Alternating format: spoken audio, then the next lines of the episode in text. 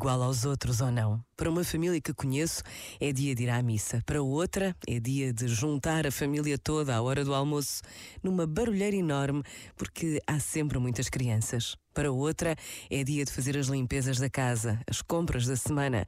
Mas o mais importante é sempre aquela decisão pessoal de fazer de cada dia um dia único, completo, insubstituível nos calendários apressados nas nossas vidas.